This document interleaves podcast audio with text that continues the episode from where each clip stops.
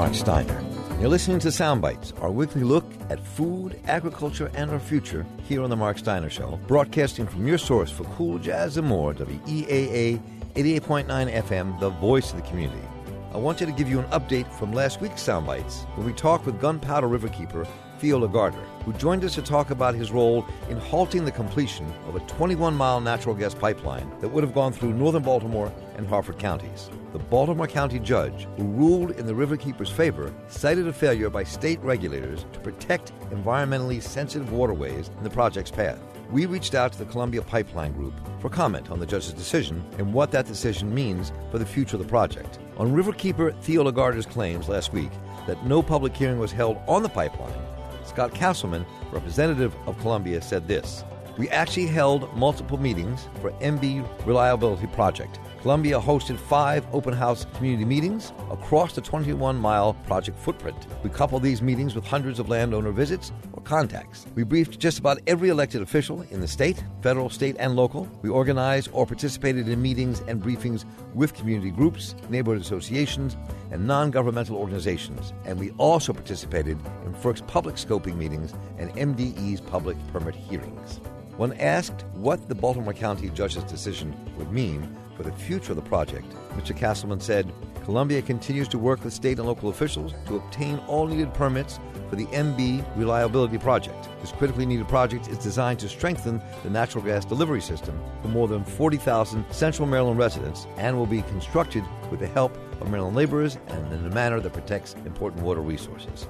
Gunpowder Riverkeeper Theaux Le Gardeur gave us an update after last week's taping and let us know that there will be a new public hearing on the pipeline project to solicit public comments about project impacts. That's taking place on the evening of Monday, June 15th at Stevenson University's Owings Mills campus. Representatives from Columbia and the Maryland Department of Environment will be there to answer your questions and hear your comments. You can find more information at steinershow.org. We took a trip to Washington, D.C. for this week's Soundbites but one of the people we sat with was U.S. Congresswoman Marcy Kaptur from Toledo, Ohio, who proposed federal legislation that would forbid retaliation against poultry farmer whistleblowers and protect contract growers who raise chickens for companies like Perdue, Tyson's, and the rest. It failed to pass the House Appropriations Committee. This measure gained national attention when it was highlighted by John Oliver on HBO's Last Week Tonight. Contract farming is basically chicken daycare.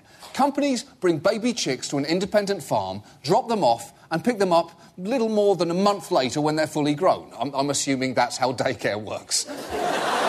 97% of chickens are raised this way. And when the chicken companies describe it, they make the system sound great for farmers. Tyson Foods actually owns the, the, feed and the feed bins, and we actually own the chickens in the house. However, the properties, the equipment, the labor, everything around the business on the farm is actually owned by the farmer. Think about what that guy actually just said. You own the property and the equipment, we own the chickens. That essentially means you own everything that costs money, and we own everything that makes money. Because typically farmers go into a great deal of debt just to build chicken houses and go into the business. And the moment you sign that contract, the chicken companies have a lot of leverage over you. So all those horrible conditions that chickens are kept in, farmers might not care for those either. You can see the whole thing at steinershow.org. Here's a conversation we taped last week in Washington, D.C.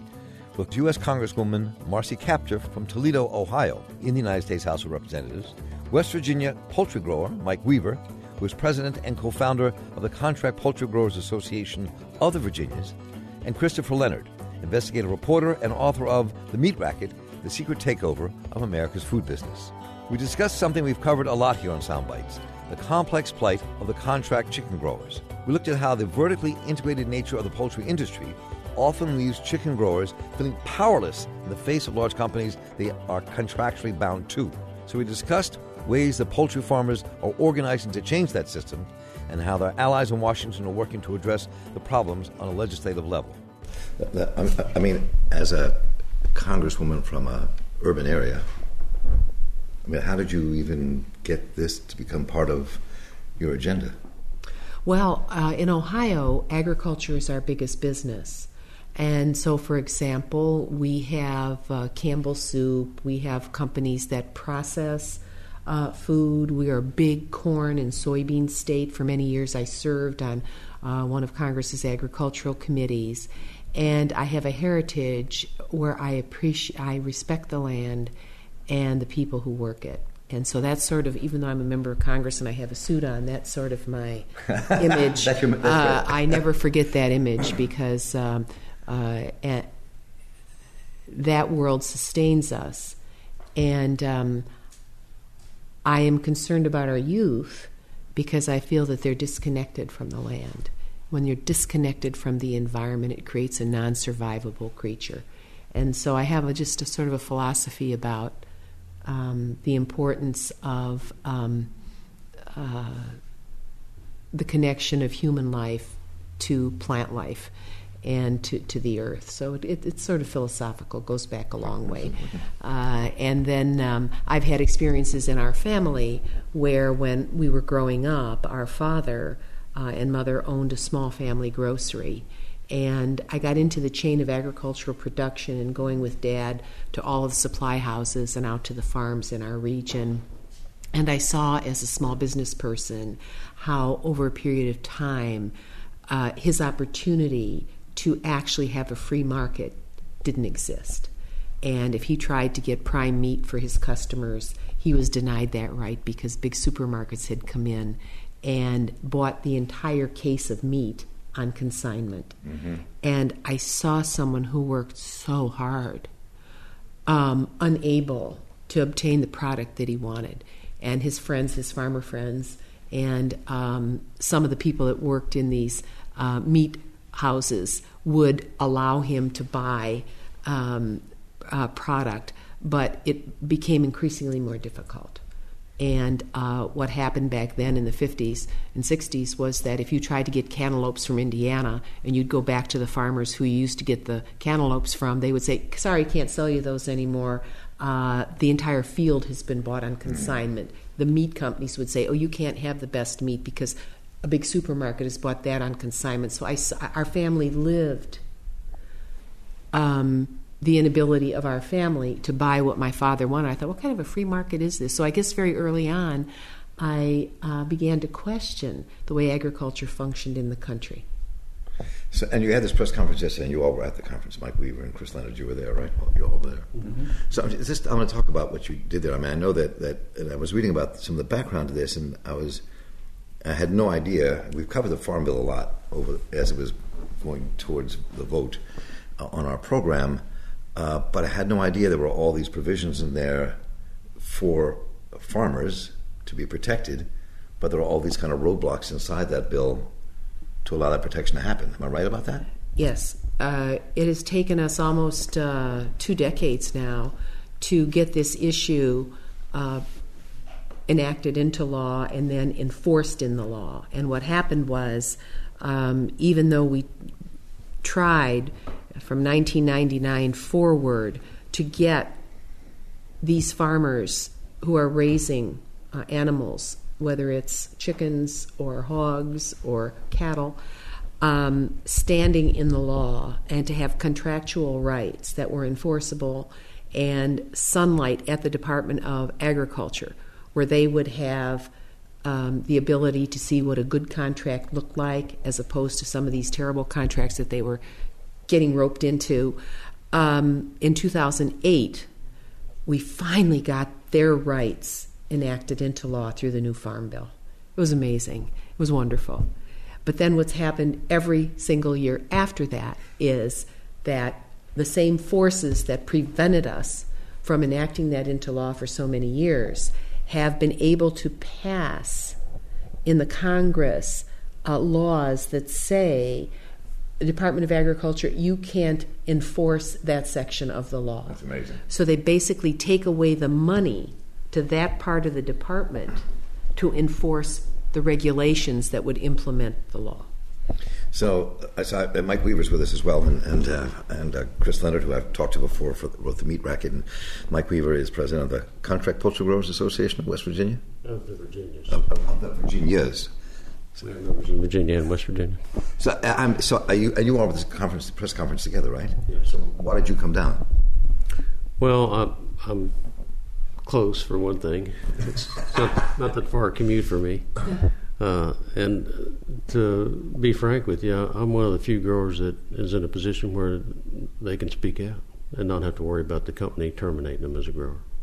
Why is that? I don't have to have their money to live. Uh, most growers have to count on that chicken check. You know, they live. A lot of them just live chicken check, chicken check.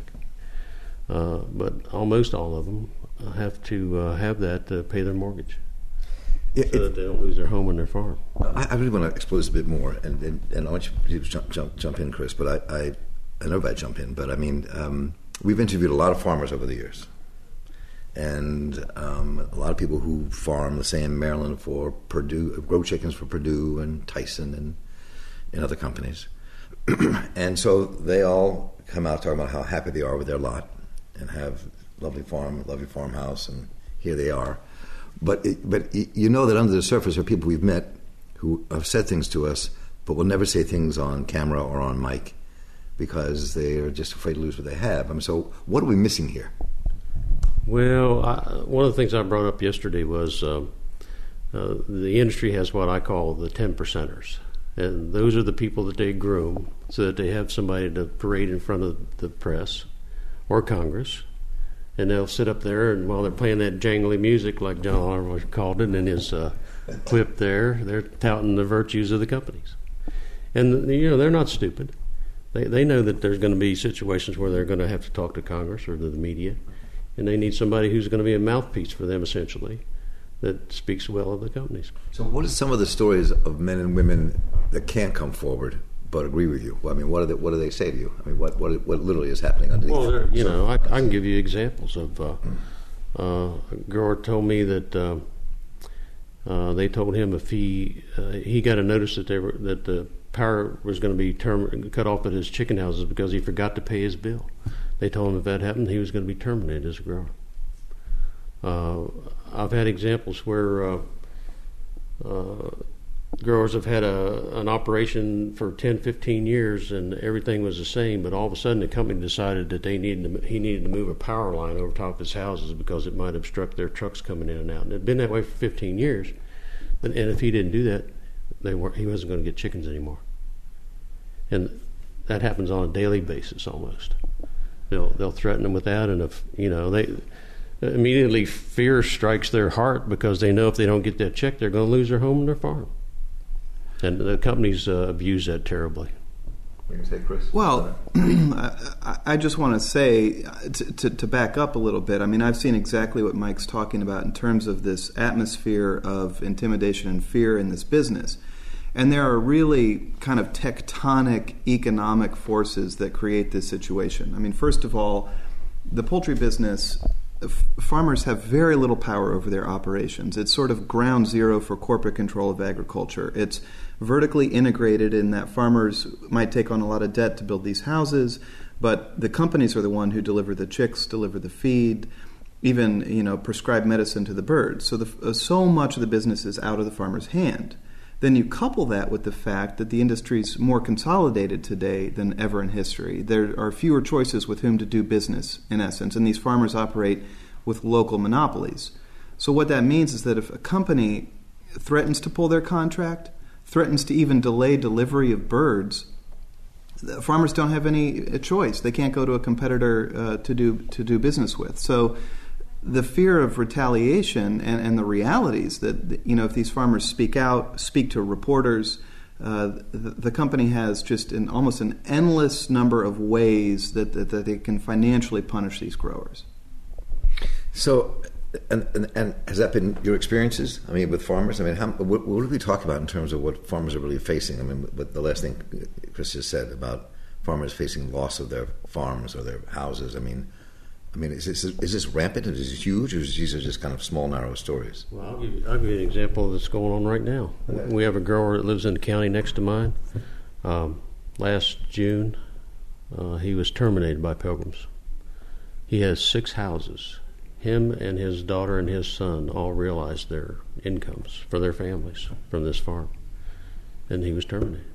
Why was he terminated? Imagine what kind of a, uh, investment he has in six poultry houses on his farm. Huge debt. Absolutely, and uh, um, that's one of the real travesties of the contracts that, that, these companies have, and they're almost identical. I've seen contracts from Perdue, from Pilgrims, from Sanderson Farms. Uh, it doesn't matter whether it's North Carolina, Texas, Arkansas; they're all almost identical as far as the provisions in them go. And it gives the company 100% control over, over you and what you do. Even even though you have a, a million dollar or more investment in an operation like that, at any given moment they can say you're not getting chickens anymore. The people you're talking about could lose their farm tomorrow morning, or not tomorrow morning, but very soon. Absolutely. So, so and that was one of the, the protections we tried to get out of the GIPSA rules. Was it? What's uh, the GIPSA rule?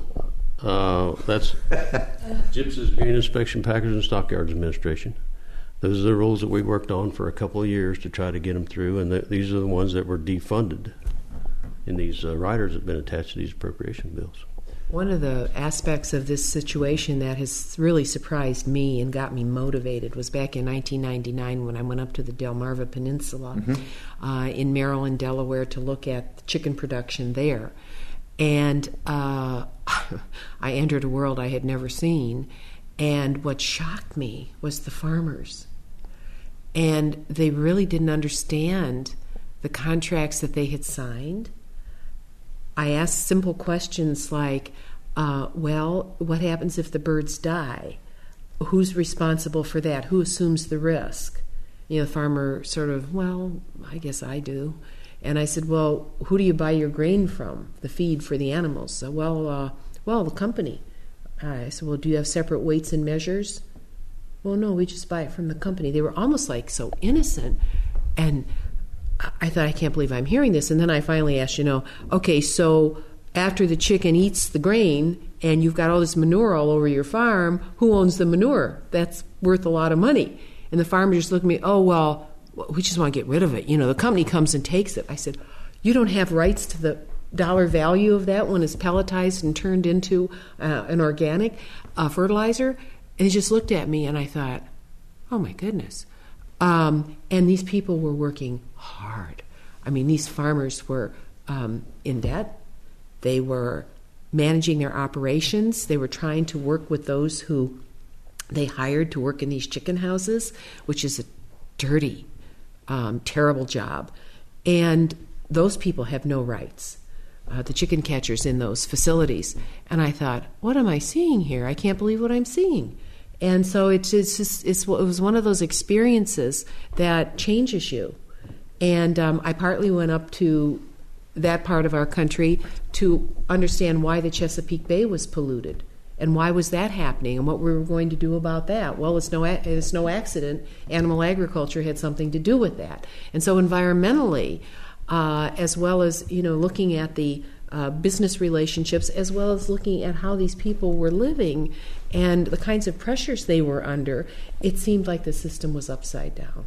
It seemed like those who were doing the work uh, were under terrible pressure. We spent time with the company that bought their birds uh, during our visit there, and the executives are doing just fine.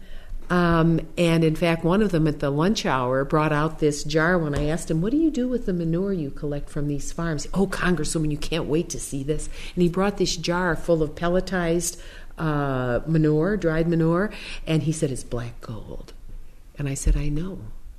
But the farmer back that we had visited with, the farmers they had no contractual rights to any of it. They hadn't even thought to ask the question. So what happened in 1999 was I got the Department of Agriculture to put up on the website a fair contract. And it wasn't easy to achieve, but we did. And I worried. I said, look, if we get a fair contract up on the website, how are these farmers going to find it? And how are they going to know it's important for them to read it? But at least we got it up there. And what happened after the next president was elected, uh, the Department of Agriculture took it down. So even trying to get good information to people was a battle, and uh, it remains a battle. So I'm, I'm curious about how you all look at the politics of this in terms of whether you're covering it or living it or wrestling with it in Congress. I mean, it, it's part of my experience has been is that most farmers I know, whether they are contract growers or whether they are organic farmers, um, in a smaller operation. also, we have too many regulations. Stop telling us what to do and leave us alone. Let us do the land. Let us do what we do. We've been here for hundreds of years. That, I mean, that's one set of beliefs and principles many people have about farming. In some ways, that kind of gets in the way of the regulations you're talking about, in terms of just what people's mindsets are about what can be done to change this. You know what I mean? I mean, those kind of contradictions live among the men and women that you work with every day. Well, we, uh, you know, I'm, I'm glad you brought that up, really, because uh, when it, as it applied to the GIPSA rules, um, those are all protections for farmers and things that we needed. I spent over two years working on that. Um, and the companies came out with a story that uh, they went to the farmers and lied to them about them. Is exactly what they did. They said, "Oh, this is going to cut your pay. It's going to pay these lazy growers that don't do anything. This, they're going to make as much as you do, and so on and so on." Just propagated a bunch of lies about it to try to get some farmers to turn against it, and they did. Some of the farmers, but the ones who really cared about the issue and, and tried to become educated about what all it was really going to do for us farmers were were very pro the new GIPSA rules that we worked on. So you know that's that's the kind of things that they do, and that's part of those ten percenters I was talking about. Right. They they get those people. They, they convince them that this is a bad thing for you. That that the government's going to pass all these regulations. It's going to be nothing but burdensome to you, and you don't want that. So they parade them in front of Congress, and plus the money that they pay congressmen to uh, do what they want them to do. Uh, that's a whole different issue. I, I, don't really want to get into that today, but uh, that should be and that's got to be changed too. That's wrong. I don't care what anybody says, and it's got to be changed. And I want to say something about food safety, uh, and uh, uh, we've had issues with birds in our country where Campylobacter and these different um, creatures that exist in chickens uh, when they're not properly raised and, and uh, treated. When I was on the committee, uh, there was an I was a new member of the committee back then, and uh, Tyson's uh, came in. And there's always people on the agriculture committee who come from these states, right, where these companies exist. And Tyson's had an amendment to eliminate a second chicken wash, which was a wash that that chicken would have to go through at the beginning after it was slaughtered and then at the end. And as someone who's prepared a lot of chicken in her life for her family, I said, well, why would they want to eliminate the second wash? We've had situations around the country where chickens have had to be taken off the supermarket shelves because they were dirty. And um, uh, by golly, they were able to get the second chicken wash eliminated. What does it matter to them? when you got gazillions of chickens going across these lines and it's all automated, it's going to go through that second wash anyway. And I thought, these people have a lot of power and too much power.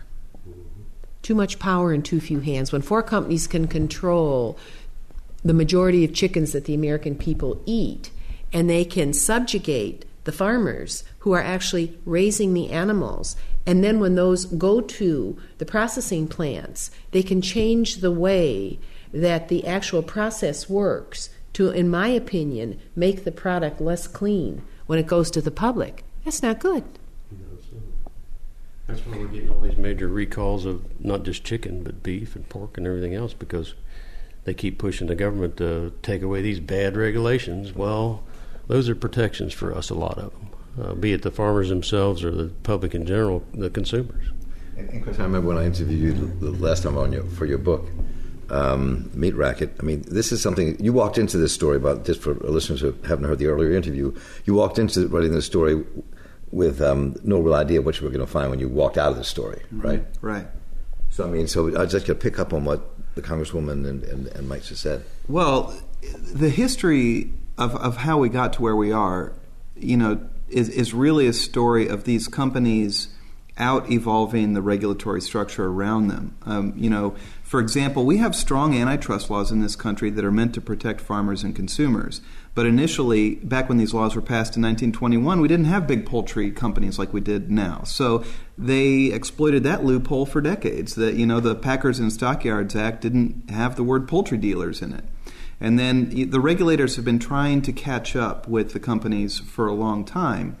And I think to Congresswoman Kaptur's point, what, what I've seen in my reporting again and again is that these companies can rely on inertia and complexity to, to sort of write the rules to their advantage. And what I mean by that is farming is out of sight, out of mind. And as long as the food is showing up at a relatively cheap price, most people don't want to think about it. And secondly, when you get down to the nitty gritty of passing antitrust laws, for example, that might protect farmers, it's very complex. And I've seen how these firms can rely on the public's attention sort of turning away, and then as these issues drift through Congress, it's, it's death by a thousand cuts. You know, that effort in 2008 that Congresswoman Kaptur just talked about was a big effort to get antitrust laws passed to protect farmers and consumers in this highly concentrated market. But then what happened was that through the legislative process over a long period of time, that effort, you know, which was passed in, in broad daylight with strong public support, it was dismantled slowly through a thousand cuts. And that's where we find ourselves today. You know, Congresswoman Kaptur, my understanding is, she, is she's trying to pass an amendment in the House that would it's kind of remarkable to me, sort of salvage one tiny part of this effort that was begun in 2008, which would protect farmers from retaliation which to me seems like the most basic protection you could afford in a monopolistic market, which is to protect farmers against being arbitrarily retaliated against. And yet, these entrenched interests of the National Chicken Council or the American Meat Institute are fighting even that small of an effort. And the fact is, they, they sort of have inertia on their side. And, and they have a lot of Congress people who get a lot of money from them who are willing to, to fight even small measures like that. So, what do you do in that thing? How do you, it, it, when Chris was just talking about what you face in the halls of Congress, no longer the majority. so, and, and with the power that we were just talking about. Well, you have to be realistic about how long it takes th- to get things done in Congress. Mm-hmm. I'm the author of the bill that created the World War II Memorial. That should have passed in a year. It took us 17 years from the moment we introduced the legislation to dedicating the memorial in 2004. This is something the American people wanted and understood. All right? Now you're into something GIPSA. Who knows what GIPSA is? Right. Nobody's met a chicken grower or chicken catcher. Uh, it's a complicated issue. It takes time, and you have to be persevering and enduring. And I want to thank the farmers who've organized. Uh, I want to thank uh, the writers like Chris who have um, chosen out of your own initiative to try to reveal a story that I believe is terribly important to our country. Most families eat chicken. Uh, they would want to believe that those who are responsible for providing the food for their table have been treated fairly in the process, and they would not want to know the ugly story of what actually happens. Could, could, I please jump in here and talk about what GIPSA is very quickly? Because it's really fascinating. A hundred years ago, this group of companies called the Meat Trust really controlled the meat markets. This was back in the age of robber barons and the Standard Oil Company. These few firms uh, controlled about 80% of the market, and we passed strong antitrust reforms so that they couldn't manipulate markets, so that they couldn't punish farmers, and so that they couldn't overcharge consumers. And it was a thing called the Packers and Stockyards Act. It was an important antitrust law. GIPSA is the office that administers that. They're the antitrust cop on the beat. They're really the only federal antitrust authority for the meat business. And the the act, the Packers and Stockyards Act, has been undermined by court cases, by lobbying, and I think the effort to strengthen GIPSA, to pass this GIPSA rule, again, it's, it's this effort to sort of let the regulatory structure catch up with where the market has gone. And so it, it, sounds like a very abstract thing, GIPSA, but in fact, uh, it's, it's an important and supposed to be pretty simple body of law, but it's really been undermined. Let me let me give you a good example of one of the lies that the companies propagated when they were fighting against the GIPSA rules here in, in Washington. Uh, one, they came out with a number, and I don't remember exactly what it was. I got it at home somewhere. It's like 120 or 160 million dollars a year. It was going to cost them, the companies, to implement these GIPSA rules. Well, I went back and, and took their total production for a year for all the companies in the United States, the amount of chicken that they produce, and divided that by this number that they came up with. And I, I, am still not happy with that number. I don't know where they got that. I mean, I, I think it's very overinflated. But uh, dividing the chicken production by this amount of money, they said it was going to increase their costs. It, it amounted to like one ten thousandth of a cent per chicken. One thousandth of, of, a cent. cent. So for every 10,000 chickens, it would cost them a penny. That's how much it was going to be. Now that's a real added cost to them in their production, isn't it? I think I think you should give the number about if you go and get a bucket of chicken from one of these franchises, how much the consumer pays, and what did the farmer get out of that? I thought that was the most vivid example in yesterday's briefing. Yeah. That, was one of the examples I told everybody about yesterday. When, if you go to KFC or Popeyes or wherever, it doesn't matter, you know, you get a bucket of chicken, it's around 26 28 $30 for a 12 piece meal. Well, out of that 26 or $28, uh, KFC or Popeyes or whoever keeps like 21 or $22 of that. The integrator they bought this chicken wholesale from gets about 5 or $6, somewhere around there. And the farmer who spent six weeks raising that chicken that you're buying gets 30 cents. 30 cents. 30 cents of that $28. The, the taxes are 2 or $3, and the farmer gets 30 cents. You're listening to Sound Bites here on The Marc Steiner Show, where we're talking with Ohio Congresswoman Marcy Kaptur, West Virginia poultry grower Mike Weaver, and investigative reporter Christopher Leonard about contract chicken growing and the role of the legislature. There's a great deal more of this conversation when we return, so don't go away.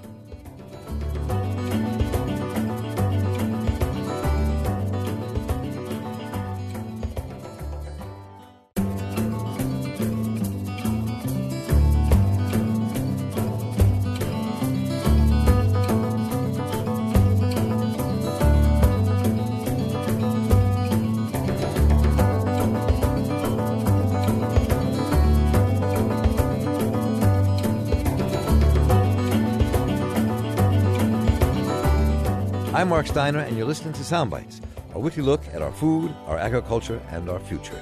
Here on The Marc Steiner Show, broadcasting out of your source for cool jazz and more, WEAA 88.9 FM, the voice of the community, and heard on Delmarva Public Radio, WSDL 90.7 FM.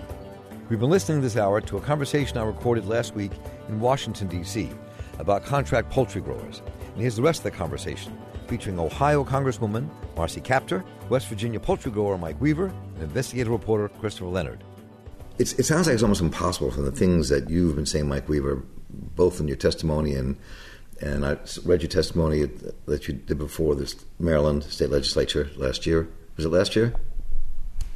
No, that was a. Oh, somebody else. But, but the, uh, on the on the on the Farmers' Rights Act, Farmers' Rights Act in in Maryland, the Food and Water Watch was mm-hmm. pushing. Right.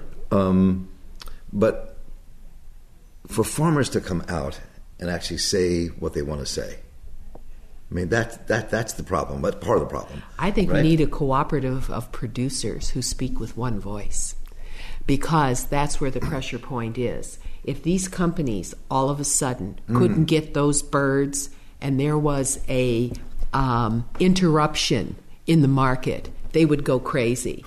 and I would love to organize that, uh, where no farmer felt alone. That every farmer felt that they were part of a team. Right, right. And that team had power. Well, the companies discourage that to the nth degree. They, I'll give you a good example of that. When in in the past, when we've had instances where issues have come up and we've tried to organize, um, they they do things like uh, put one of their employees outside the building where you're having a meeting, taking pictures of people that are going in there. Uh, today, this, to this very day, when I've called him and said we have an issue here, we need to, to, to discuss. They say you can come as an individual grower, but we will not address you as the president of that association. They refuse to recognize. Another pressure point would be the chicken catchers in the houses.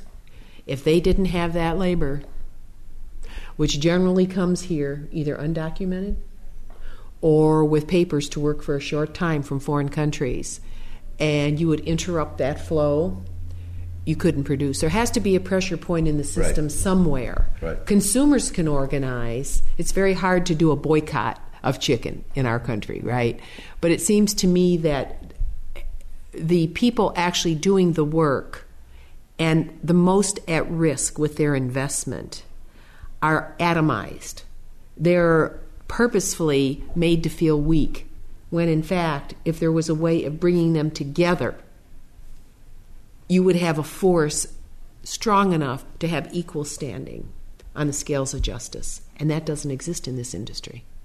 It, it, If I could say, I mean, these. I for the meat racket, I interviewed some of the people that built these companies, the lawyers, the attorneys, the Right, executives. They remember that, they they realized back in the '60s that if, if farmers ever were able to get together, they could have tremendous bargaining power with the firms, and that's why we see the structure we see today. It's intentional and it's very conscious. You know, for example, the payment system in poultry, unlike almost any other business in agriculture, pits farmers against each other. They, the farmers are ranked against each other. Right. So they know that they can't cooperate, and, and that's very intentional. And they don't. We don't even know who, who else we're, we're being forced to compete against. When I, when I get a printout of my settlement for the week when my chickens get processed, my name's the only name on it. Even though there may be 26, 28, 30 growers that I'm forced to compete against, the only person I know is me.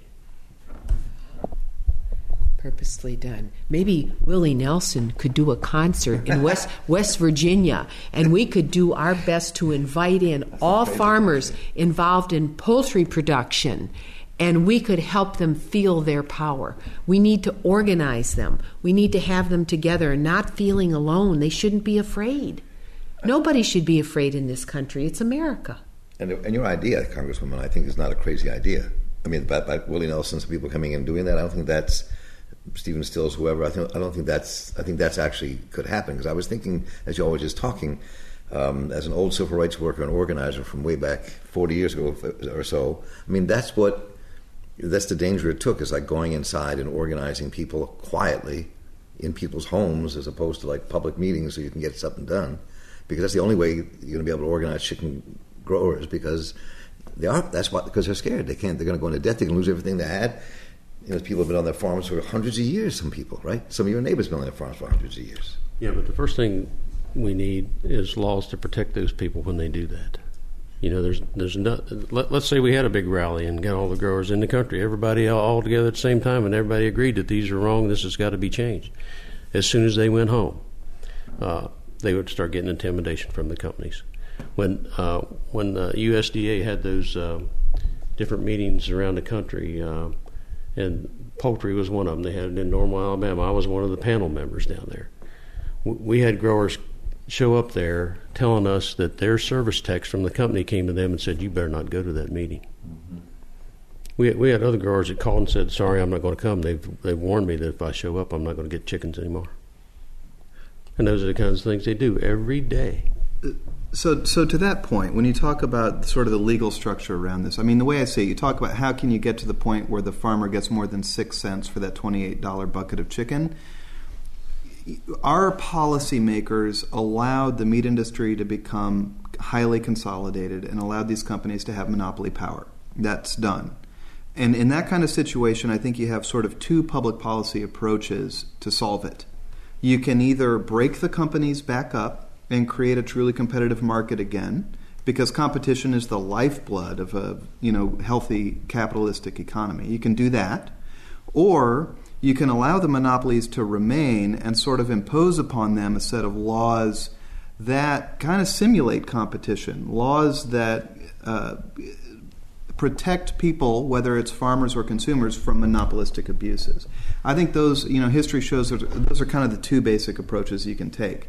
And the reality is, I think that the choice of breaking up Tyson Foods and JBS is difficult to achieve politically right now, to put it mildly. So, to kind of have some sort of body of antitrust law that would help create the conditions of a competitive market might be the easier approach. And a, and a good way to do that would be to start with uh, giving us some inputs into our contracts. Our contracts are take it or leave it. The company says, "Here's the provisions. You sign this, and you grow chickens. If you don't, you don't get chickens anymore." That'd be a great place to start, right there. And I, I mean, there's a synergy here to that organizing thing you were talking about and what you're talking about in terms of uh, in, in, in terms of what needs to be in the law to protect the growers, as you're talking about, right? Right now, and and, I- and uh, I mean, I think that, that, that I'm, I'm curious where you think this is going to go. You, you, you and, and Congresswoman Pingree, right, from Maine, Maine. um, are the ones who are pushing this idea. Yes, we are. So, what kind of support do you have And also uh, members of Congress like John Lewis from Georgia, from Georgia? who went on the trip with us to Delmarva Peninsula many okay. years ago. Um, and uh, our goal, our initial goal, is to allow the U.S. Department of Agriculture to carry forward the Farm Bill as we passed it, and that is to allow these farmers to have contract rights that are non discriminatory, where they can't be retaliated against, uh, where there's justice, actually, and uh, where they have a right to a fair contract. And that the Department of Agriculture would be there as their backup. That's what we have a Department of Agriculture for. And um, the uh, uh, not to have Congress keep thwarting the law that was passed and not permitting the USDA to do its job. So it's the law of the land, and these big companies imagine four companies so powerful that they can thwart the law of the United States that was passed in 2008. That's too much power to too few. We've got how many contract growers are there in the poultry industry around our country? Well, there's at least 25,000, and I've, I've heard quotes of 40,000, so it's somewhere between 25 and 40,000. Right. And, and, and these these contract farmers are important. I, I, want to make that point. These aren't. We think of farmers sort of a small operation, but these are folks uh, in small towns who operate large complexes of, of, giant factory farms that are really more like small factories. These people are the economic pillars of rural communities. So how they're treated really matters to big portions of America where this is an important part of the economy.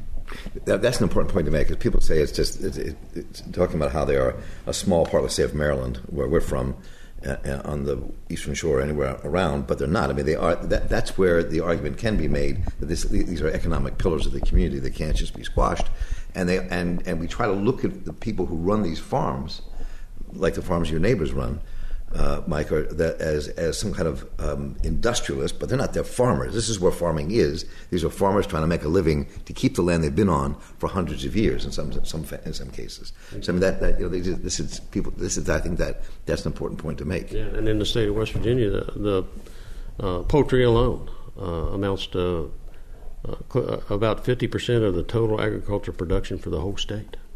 So it's huge in West Virginia. So I'm sorry, we say, I, I was just thinking that one of the threats to the United States is that um, more and more of our food is being imported. And it's very important for us to find answers to continue producing in this country. But one of the threats the uh, companies use is that, well, you know, if you try to implement the law, we'll produce the chicken in China right. and bring it into the United States. Right. And I can tell you, I've had experiences, America's had experiences with imported product uh, from China that has literally killed people. Uh, something called heparin, which is a medical product, um, had uh, false um, ingredients in it purposefully injected because it was cheaper in China, and people died in this country. Now, the conditions in China are not like the conditions in this country. These farmers try to run good houses. Uh, the companies, obviously, we have fights with the companies as to what is clean and what condition these chickens should arrive on the U.S. market. We have food safety inspection uh, and so forth. We have a system to protect the health of the American people. We want production in this country, and we want farmers to be able to have a voice in that, and we want them to have fair contracting. And the companies um, are making good profits. And it's been amazing to me if you look at the shelves and how much you're charged for chicken or pork or beef, whatever. It doesn't matter what happens in the marketplace. Uh, if there's overproduction, let's say, of pork, the price doesn't drop. Uh, because the companies have such power, they almost set the price. Um, we had at one point pork producers in Ohio who were going out of business. I mean, they were just selling their hogs for nothing practically. And I would go to the supermarket shelves and the price of pork wouldn't go down. I said, What the heck is going on here? There was no market elasticity. So these markets are not elastic markets. And the farmers deserve standing. They're the ones that are really holding the system together uh, between the land, the animals, the processing companies, and the ultimate consumer. And they deserve better treatment than they're getting right now in our country, as do the workers inside those houses where these chickens are grown. They're almost invisible. Um, and there are more of them than there are farmers. You don't hear a peep right. from there. Uh, they are completely a bonded workforce. I, I can't forget it because I can see the conditions under which they were working, and God forbid any one of us would have to do that for a living. Uh, they need protection, and they don't have it. We, this money these companies are making right now is. That, I'm glad you brought that up because, uh, well, I'll use Pilgrims for uh, an example. They just uh, over the winter did a payout of 1.5 billion dollars to their stockholders, and it's been almost 20 years since growers have had an increase in pay. Wow. Yeah, and and they've been realizing these tremendous profits for the last four or five years. Still no increase in pay for the growers, even though our costs like heating our houses, electricity, insurance to, to build the houses and whatever else you have to do. Everything has just it, well, it's. I actually went to them and said, "Look, we need a thirty percent increase in our pay because our uh, I ran the numbers. Our my costs had uh, increased anywhere from thirty percent up to three hundred percent over what it was twenty years ago.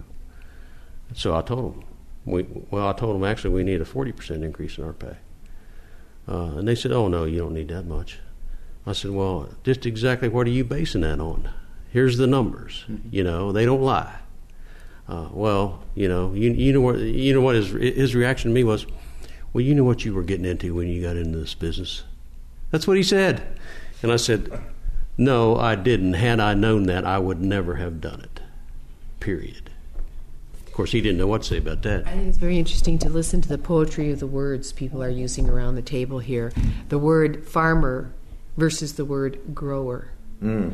Our mm. country if you go back to the Constitution, the whole idea of independence, this feeling of freedom in the agricultural marketplace was very fundamental to the founding of the country. When the language changes to being from an independent farmer to a grower, you are subjugated to some bigger force uh, above you. And um, I just think that we as a country have to think about what it means to be a farmer in America today. And when you are a subjugated force, you aren't free. And uh, they need more footing in the marketplace. It's been slowly eroded in many sectors, uh, not just um, in poultry. And um, that relationship has slowly changed over time, and I don't think it's healthy for our country.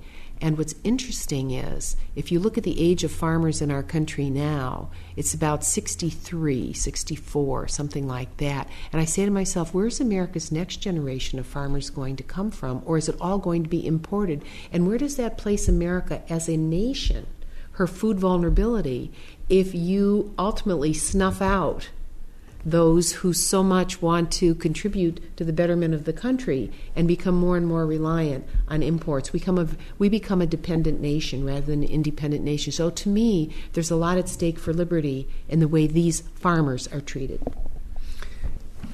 I, you know, I just wanted to follow up on that and, and you know, Thomas Jefferson wrote a lot about the importance of not just having the ability to cast a vote, but having a measure of economic sovereignty as well. And that's where this whole sort of agrarian democracy idea grew up from. And while while many of us aren't actually on the land anymore, it is an important concept that people have a measure of control and independence over their economic life. And that's exactly what we have seen disappear in this vitally important market.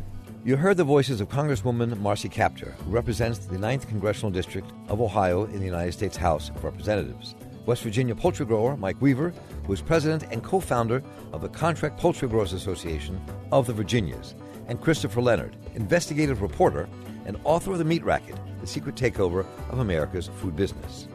We close out Soundbites this week with a recipe for gluten free vegan Alfredo from Najah Wright, who is co owner of Land of Kush restaurant and co organizer of the Vegan Soul Fest.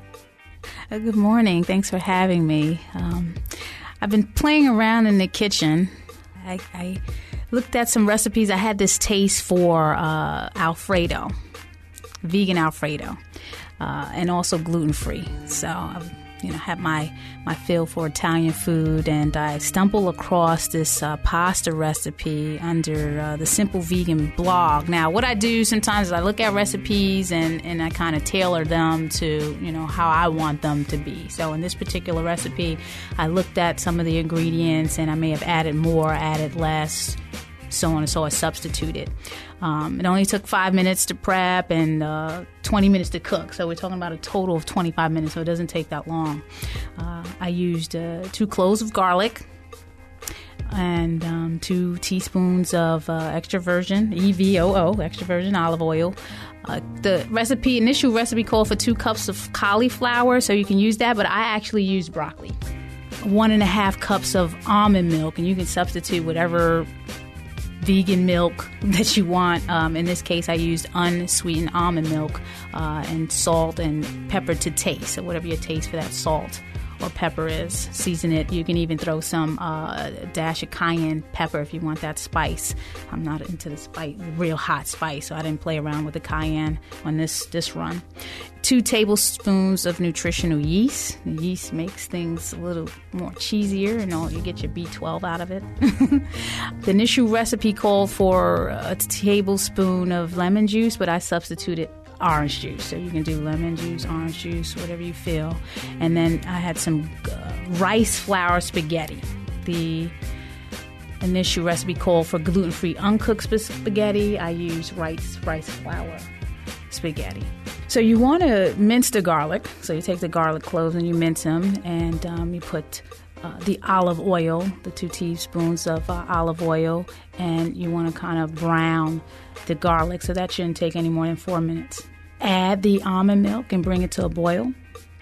And then you can add your seasonings, your salt, pepper, your cauliflower or your broccoli, whichever you decide to use. And you want to cook that until it's soft. So that may take about six, seven minutes. So you want to make sure that it's soft. Once that's done, you can transfer all of that to the blender then you add your nutritional yeast. We said two tablespoon, t- tablespoons of nutritional yeast and your lemon or orange juice, whichever you decide, and you want to blend that until it's smooth. So at that point, you're cooking your pasta. So I have my, co- my I usually cook my pasta before I do anything, whether it's uh, you know vegan stir fry whatever. My pasta is usually already cooked, pasta or rice. So you want to have your pasta cooked out al dente, or according to whatever the package directions are drain the pasta, and then you just pour it into the pan with the sauce and you stir it up and you can serve. In this particular recipe, I added uh, a few more florets of broccoli to kind of make it look nice and, and greener. And you can add whatever else you want, whether it's peppers and then here you're set to go. It serves four, and it was delicious, very good. I, I, gave some samples to uh, the cooks in uh, the restaurant, the Land Kush restaurant, and they all loved it. Some uh, white wine would go good with it as well. Thanks to Najah Wright, co owner of the Land of Kush restaurant and catering here in Baltimore, and co organizer of Vegan Soul Fest that delicious recipe. And as always, if you have thoughts about today's program, write us at talk at steinershow.org or tweet me at Marc Steiner.